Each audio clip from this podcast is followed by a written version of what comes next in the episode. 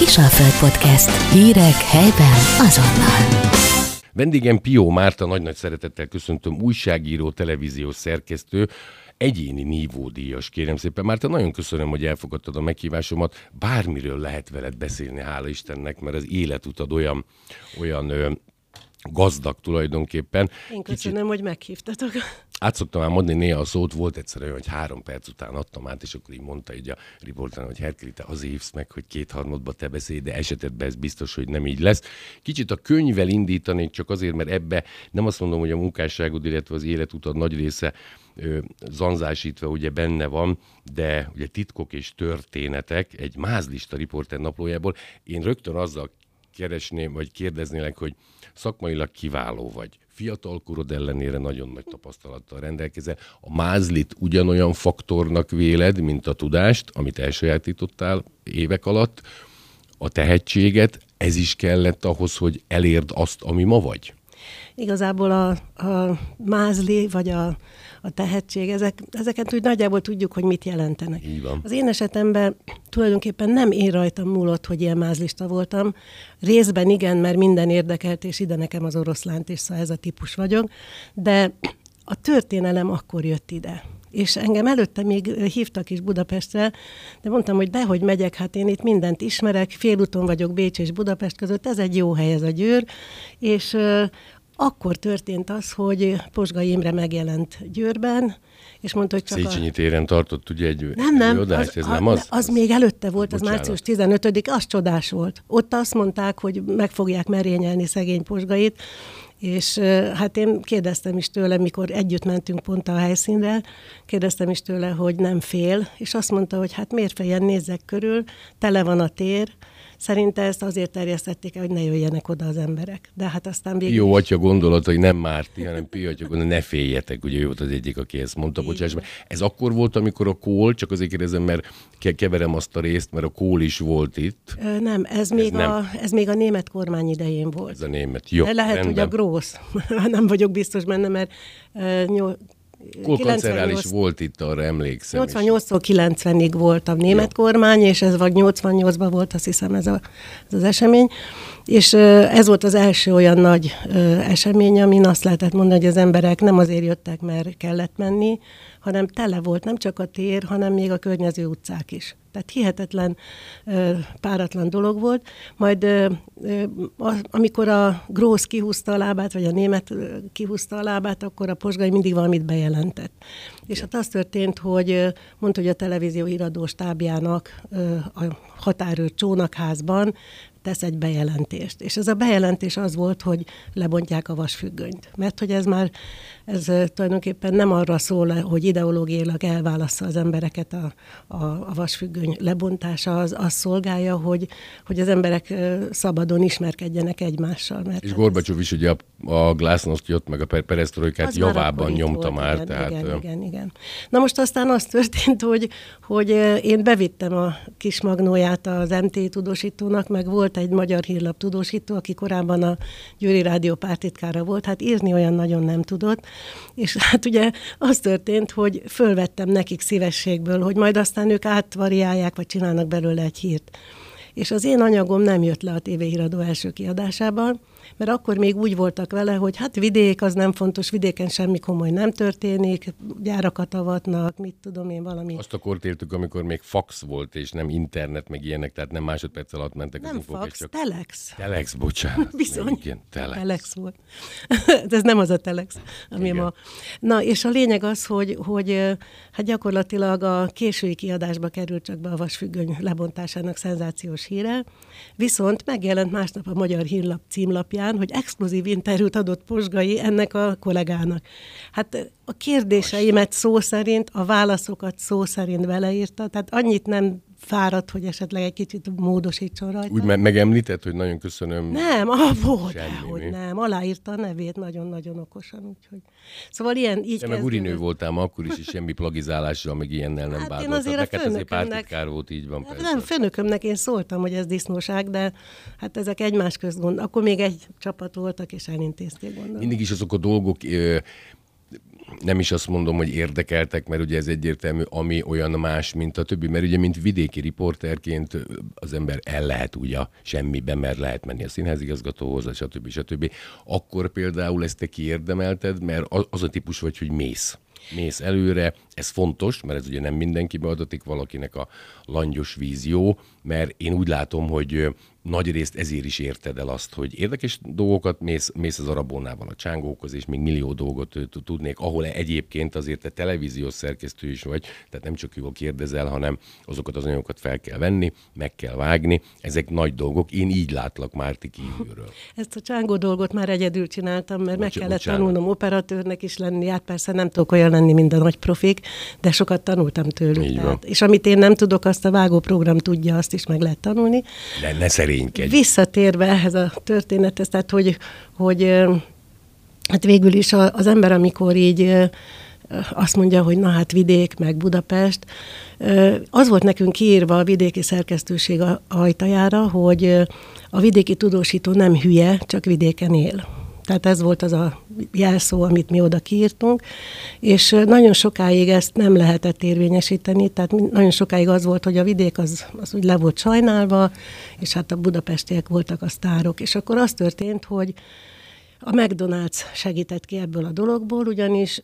Az meg, első megít volt első nálunk. volt nálunk, és nem akarták bevinni a, az én uh, diszpómat, hogy én megcsinálhassam azt a, a nagy háttérriportot, amit minden egyes ilyen uh, akkoriban a híradók uh, és az adás végén volt egy hosszabb uh, anyag arról, ami a napnak a híre volt, és mikor mondták, hogy nem viszik be a diszpómat, mondtam, hogy hát azért tegyék meg, mert a nagy tudású és nagy sztár riporter, aki Báborna volt hivatalosan, hát ő azért lehetett csak bábornai, mert egyrészt a vidéki tudósítók addig nem voltak fontosak, másrészt meg nem volt egy évig itt Győrben tudósító, uh-huh. nem mhm. találtak ilyet. És akkor mondtam, hogy próbáljuk meg. És végén megkaptam, és a, a Burgertal, aki hát egy fogalom volt a, a Báborna vezérigazgatója, megcsináltam az interjút, megcsináltuk a bábuképeket, és kiderült, hogy az első McDonald'snak az igazgatója, az pont egy pécsi csoporttársam volt, a Bálint Otto, és mondtam, hogy akkor hát a, mint igazgató Egyen, nyilatkozzon. És azt mondta, hogy nem tud lejönni Bábornára, nem tud semmiképpen, de hát majd ott a, az eseményen. Na most ezért mi Pestre úgy mentünk, hogy a stáb fölkészült, ott csináltuk meg az interjút, és ha már ott voltunk, készítettünk vágóképeket. Hát ebből olyan botrány lett, cirkusz lett, hogy hogy képzeli a Pió, hogy Budapesten... Felső ter, felségterületre, de mekkora volt, hogy elmentél, hát nem? ebben muszáj Szép. volt, hát hogy csinálom? Tehát egyet meg. az igazgatóval csinálod, tehát nem erőtetted rá magad, mert igazából kollégák voltatok. Vagy igen, hát nekem el. le kellett, mert ő volt az igazgató. De ez, ez döbbenetes volt, hogy óriási cirkusz volt, és a végén akkor született meg a döntés, hogy mindenki ott forgat, ahol akar. Tehát nincs ilyen, hogy... Ebben úttörő voltál ezek szerint, mert te vitted így a És prímet. aztán utána idejött a történelem, itt voltak azok a hatalmas események, amik aztán meg hát egyértelművé tették, hogy nekünk nem volt olyan, hogy lehetetlen, nem volt olyan, hogy valamit nem csinálunk meg, tehát nincs kifogás, mert az első riportomnál mondta nekem a szerkesztő, hogy Hát három millió nézőt, mert akkor még annyi volt, három millió nézőt nem tudunk, nem tudunk kiértesíteni, hogy miért nem sikerült. Tehát nekünk meg kellett oldani azt, hogy a kólkancellár után rohanni a sorompókon keresztül, a, a, a, akármilyen ndk esemény volt, hát ugye lőttek ott például Fertőmegyesnél, és mi hát nem is gondolkodtunk álltak a sorompó alatt, és futottunk. lövedék, a, akár aki combotba fúródhat, bocsánat, vagy bármi. És Borzasztó. érdekes dolog, ez utólag gondoltam bele, hogy eszünkbe nem jutott, vagy amikor a Duna elterelésnél az a vég, hát végtelen mélység, ami, ami a csatorna építkezéskor volt. Tehát szóval az ember utólag belegondol, hogy sok mindent csináltunk, kimásztunk például a Zsilip kapunál, mert nem akart kikötni a hajó, az első úton, amikor a a Duna elterelés csatornájába mentünk. Szóval csupa ilyen nagy történelmi eseményen volt az ember, és onnantól kezdve nem volt kérdés, hogy én vidéki vagyok, vagy nem. nem. Pozsonyba is én mentem, Bécsbe is én mentem, tehát tényleg egy, egy olyan szituáció volt, amikor, amikor a mázli az, az, azt a történelem adta, de hozzá kellett tenni magunkat. És a legelején sem volt egy minimális félsz benned. Tudom, hogy nincs, mert én így ismertelek téged, csak akkor már mondjuk három-négy évvel idősebb voltál amikor fiatalon ezekhez a nagyságokhoz oda mentél tényleg, hogy valószínűleg csak televízión láttad, vagy olvastál róluk, kancellárok, akkor külügyminiszterek, miniszterelnökök, abszolút az elején nem volt benned félsz, hogy ja Istenem, egy kicsit megremeg a hangom, meg így máshogy tartom a kamerát, vagy te, te már akkor úgy felvértezted magad ezzel, hogy ide nekem az oroszlánt is valahogy soha nem gondoltam rájuk úgy, hogy, hogy félve kelljen oda menni. Tehát ezt én nem is, nem is gondoltam bele. Később mások mondták, hogy jaj, de izgultak. Én meg azt tapasztaltam, hogy végtelen hálásak, ha az ember nem úgy megy oda, hogy jaj, miniszter úrja, hanem meg hát a történelem adta, tehát ott nem lehetett, hogy én most finomkodok ott, meg mit tudom udvariaskodok, hanem oda kellett menni. Nyomulni gyorsan. kellett, gondolok itt a többiekre, mert ez egy külföldön is érdekes volt, tehát nem volt néha, hogy az én interjú addig ne dumáljatok bele, vagy, vagy akkor tényleg te megkaptad azt az X percet, és mondjuk a ZDF, vagy most éppen mondtam valamit, nem tudom ki volt ott, ő is akart, és mondjuk az egy 60 éves poli volt, és így kislány, nem. Na, tehát nincs ilyen. Ilyen nem volt. Olyan természetes dolog volt. Nekünk akkor még tiszteletünk volt. Tehát ez egy más időszak volt. Valahogy soha nem kellett futkosnom riportalany után, hanem hát akkor még úgy nagyon tiszteltek bennünket, mint, mint sajtó, mint média, mint televízió. Hát én például emlékszem a pénzügyminiszterünk egyszer Győrbe a színházba tartott egy előadást, nem tudom, mondjam el a nevét, de a, oda ment mentem hozzá, hogy interjút szeretnénk kérni, és akkor azt mondta, hogy hát maja, fontos ez magának Mártika, mert nekem már Bécsbe kéne lennem. És akkor mondtam, hogy hát nekem nem fontos, csak tudja, van az országban egy csomó ember, a három millió néző, az egyik pék, a másik tanár, a harmadik buszsofőr, és ők nem tudnak ide jönni magát megkérdezni. Én azért Rá, vagyok itt, hogy megkérdezni. Mondom, ha magának ez a három millió nem fontos, akkor nekem abszolút nem fontos. Szinte nem kellemetlen helyzetbe hozta, és azonnal nyilatkozott éppen, volt, nem tudom. Előbb kiszaladt szaladt a feleségéhez, aki már ott nyüzsgött, hogy menjen a Mária Hilferre. Úgyhogy akkoriban az volt a nagy bevásárló utca, és mindenki oda tolongott akkor, amikor kinyíltak a határok. Szóval nehéz dolgok nem voltak, mert hát olyan volt például, hogy amikor a Horn Gyulával, amikor összeért a nyugati meg a keleti gázvezeték, és csináltak egy hatalmas ünnepséget, és a Hongyula volt akkor miniszterelnök, és vele megcsináltam az interjút. Hát szabályosan a, a Vranicki kancellár odaállt mellé a sorba, tehát sorba állt, mert tudta, hogy ha a Hornal csinálnak, nyilván vele is akarok. Pedig vele nem akartam, mert ugye én németül annyira nem tudtam, csak a Bécsi tévéből tanultam németül, ők és angolul annyira nem, ezek de, szerint, de, vagy ők kitűnően beszélt. Úgyhogy németül megkérdeztem, hogy beszélhetünk-e angolul, és mondta, hogy természetesen. Szép. Sőt, mondtam, hogy ő válaszolhat nyugodtan németül is, mert lefordítani le tudom, csak hát annyira azért nem tudok, és, és hát tényleg ilyen, ilyen szituációkba keveredtem, hogy sorba álltak. Vagy amikor a évfordulója volt a pán-európai pikniknek, itt volt Angela Merkel kancell. Na hát az még nagyon izgalmas volt, mert ott a debreceni MDF-esek, akik szervezték eredetileg ezt az egész pikniket, kiraktak egy nagy táblát, hogy a szabadság sátora. És a két első betű pirossal volt írva, és az SS. Ja, Istenem, Schutzstaffer rögtön. Jaj, és akkor a... jöttek a biztonságiak, és mondták, hogy azonnal távolítsák el a táblát, mert addig a Merkel nem jön ide és akkor ők Megmondtad, mondták, hogy, de itt nincs horogkereszt, nem, nem én nekem nem mondták ezt a, ja. Ja, ezt, a, ezt a, a szervezőknek mondták, én Óriás. csak ott láttam, és akkor mondták, hogy de hát ez Magyarország, ez magyarul van, és mi miért ne, én nem távolítjuk el. És akkor hát nem is jött a Merkel egy darabig, majd mondták, hogy na jön a Merkel. És akkor mindenki, ezek a MDF-es szervezők is Debrecenből oda mentek a nézőtérre, és akkor a biztonságiak szépen leemelték a táblát, úgyhogy így jött a Merkel. És utána nagy őrizet mellett ott mindenféle ilyen régi résztvevővel beszélgetett egy sátorban, aztán egyszer volt egy ilyen vákum, amikor vége volt a programnak, és mindenki megfeledkezett, és ott hagyták a Merkelt egyedül. És akkor én odaléptem hozzá, hogy legyen szíves, írja alá nekem a, a hitelesített uh, ilyen drótfüggöny darabomat, és akkor a Merkel elvette, nem figyelt, hogy mit mondok, elvette és megköszönte. És akkor mondtam neki, hogy ne haragudjon, ezt nem ajándékban. Nem? Szurügében bizony. Nagyon jó. és akkor mondta, hogy hát akkor meg minek? Mondom, hát, hogy írja alá. Ja, jó van, aláírta. Erre ugyanezt történt, mint a Vranickival, hogy a Sólyom László látta, és ő is jött oda egyből, és ő is aláírta. Úgyhogy van egy ilyen relikviám a, a határról. Érdekes, hogy például ez az egész határzár lebontás, például Horn Gyulával apostrofálják, holott ugye egy ö, Német Miklós volt Igen. ugye a miniszterelnök, hogy ő ott, ő ott tényleg ö, ő intézett úgymond mindent, tehát a protokolláris részét, vagy jó időben jó helyen volt, mert általában nem a külügyminisztert, aki egyel ugye lejjebb van, hanem a miniszterelnököt, aki azért akkor azért sok mindent megoldott, az már nagyon a vége volt, kezdett ugye az államunk ugye csőd közeli helyzetbe került. Vele például milyen volt a Nexus, mert aztán ő később ugye sokat kapott, MDF kormány, aztán visszatért ugye 94-98, aztán utána meg ugye hát szapulták eleget, de ezt a részét a történelemből nem lehet tőle elvenni.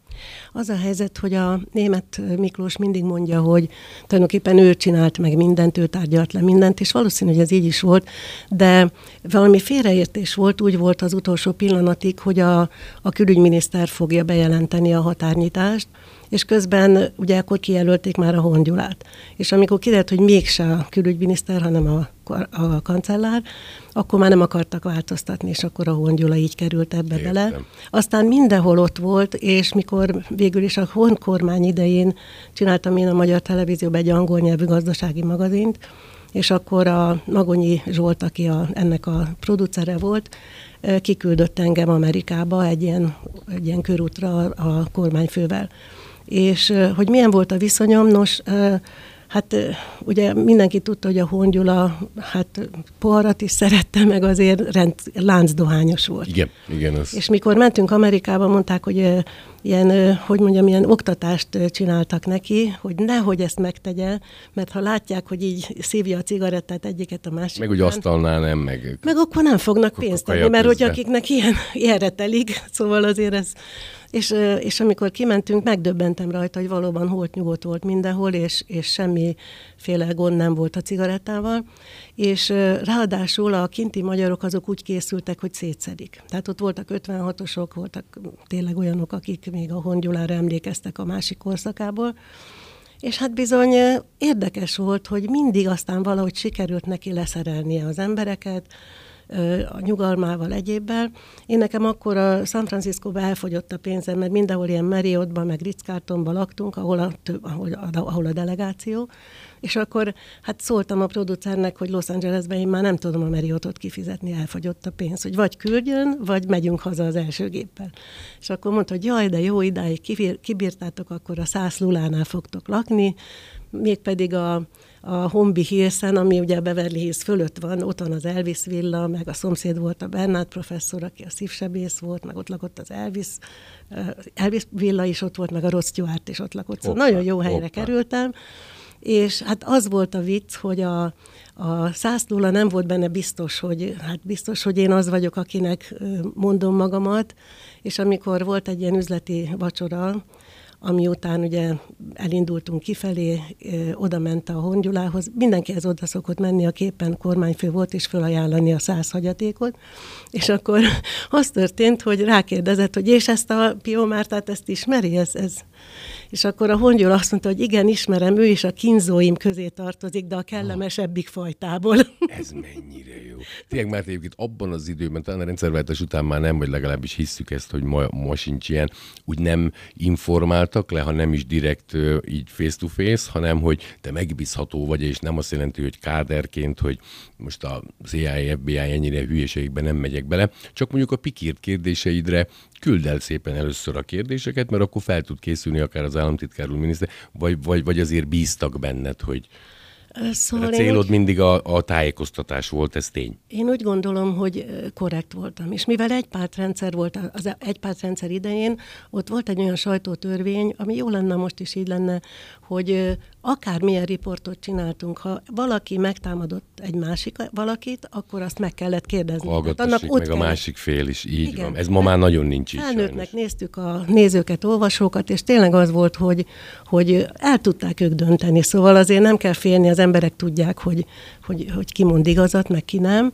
És ráadásul ugye olyan időszakok is voltak, amikor meg hát nem volt arra idő, hogy itt kérdéseket előre megfogalmazni, meg elküldeni, hanem azonnal kellett odalépni, azonnal kellett reagálni, szóval nem, nem mindig lehet előre felkészülni ezekre a dolgokra. Tehát azért nem mindegy, hogy az ember odafigyel, vagy másokat is meghallgat, mert, mert, mert hát nem mindig lehet előre szervezni. Márta, lehet még ezt a könyvet kapni? Egyébként titkok és történetek, ugye egy Mázlista Riporter naplójából, mert ugye ezt tavaly, tavaly írtunk meg. ugye róla többet, és tavaly tavaly jelent meg, mert én mondom, én átolvastam, én akkor megtisztelti egy könyvvel, óriási, mert azért itt a rendszerváltástól kezdve a Szlovákia önálló vállása az 93, igen, ugye emlékszem, igen. mert azért a, egy, egy, egy-két kemény magyarnak meg, megvan az a póló, hogy idősebb vagyok, mint Szlovákia, hát ugye nem nehéz, aki 93 után, meg, meg azért az uniós csatlakozás, lehet ezt még kapni? Most nem, nem azért jött, hogy Lehet itt a, a lokál patriota boltba is Győrbe, meg a Líra forgalmazott, tehát lehet kapni.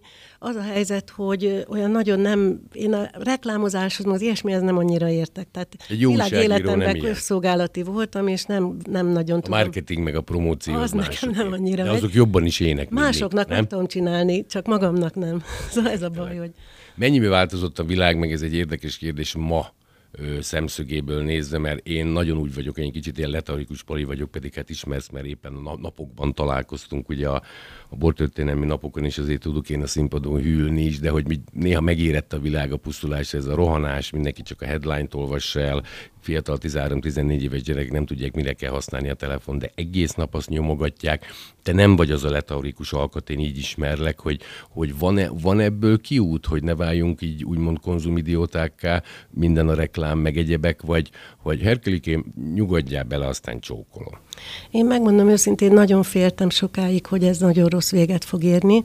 Aztán a családomban, ugye két fiam van, és vannak, van már két unokám Az is. nagyon fontos. És azt látom a fiamnál is, hogy, hogy ugye amikor megjönnek a gyerekek, és hogy ma, ma elég jó, ez, ez nagyon jó húzás ez, hogy a, a családokat támogatni. Mert azt látom, hogy ezek a fiatalok, akiknek már gyerekeik vannak, azok azért egy kicsit mások meg, meg van, van egy réteg, amiről nagyon nem sokat tudnak az emberek, de nagyon sok fiatal jár egyházi közösségekben, nem a klasszikusba, hanem olyanba, ahol, ahol társakat találnak együtt, gyerekestől együtt programokat De ez csinálnak. lehet református, katolikus, tehát mindegy, hogy lehet most mindenféle, valaki igen, igen. Kávinista vagy luteránus, igen, így igen. van. És, és ezeket nem, tehát az a helyzet, hogy ezekről a dolgokról elég nagy a csönd. Ugye ami, ami botrányos, vagy ami rossz, azt mindig halljuk, mert ugye az a hír. A, ami jó hír, az, azt eladni ahhoz nagyon nagy szakmai tudás kell, hogy valaki a jó hírből izgalmasat csinálja. Igen, de azért te, amit csinálsz, és most bocsánat, az utolsó húsz évedet nézem, mert előtte is, te mindig valamilyen misszió jellegű dolog, tehát felkarolsz egy olyan eseményt, amit te is tudod, és lehet, hogy az nem a mainstream, mert én így látom, de annak van valami olyan értéke, amivel segítesz egy kollektívát, egy embert. Én ezt látom, hogy ez ma már nincs, mert pörögjünk, mennyi a like, hányan osztják meg, én egy kicsit e- ettől van herótom, de nem hát ettől egyedül. nekem is, ettől nekem is, és az az igazság, hogy nagyon-nagyon utálom ezt, hogy nem lehet az ember csak úgy, hogy mondjam, nem, nem tehet semmit se úgy, hogy ne kellene, ne kellene arra gondolnia, hogy aztán most milyen visszajelzések jönnek. Ja, hát a polkorrektség az meg a, igen. És, igen. És, és igen, és sokszor már van véleményem valamiről, de nem szívesen osztom meg, mert, mert nem érdemes akkor, amikor az embernek nem a tényekkel vitatkoznak, hanem